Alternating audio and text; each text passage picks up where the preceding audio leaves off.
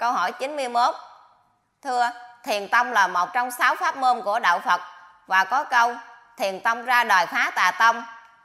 Nên tôi xin hỏi các ý sao? Tông nào trong đạo Phật là tông chánh? Tông nào trong đạo Phật là tông tà? Ý nghĩa chữ tà là gì? Thiền tông phá là phá như thế nào? Khái niệm tà tông chỉ có trong đạo Phật, còn các đạo khác có không? Hãy nghe kệ của Đức Phật dạy về thiền tông, chánh, tà. Thiền tông chỉ truyền theo dòng, thiền chánh Phật dạy để về nhà xưa. Thiền tà thầy dạy dây dưa, gạt người lấy bạc thầy ưa là tà. Thiền tông của Phật Thích Ca dạy người giải thoát là đây chánh thiền. Thiền tông dạy dứt não phiền là thiền chân chánh để về nhà xưa.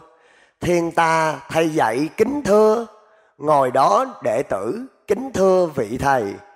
Con xin kính lạy đức thầy, giúp con giải thoát ơn này con mang.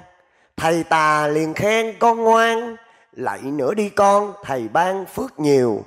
Lạy thầy sát đất bao nhiêu, thì thầy ban phước rất nhiều cho con. Đức Phật dạy thêm tông tà.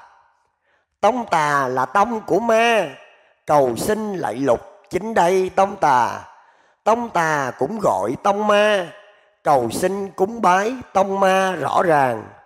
Tông tà thì rất ngang tàn, đụng ai cũng chửi rõ ràng tà tông. Tà tông thì hay nói ngông, bá xàm bá láp chính đây tông tà.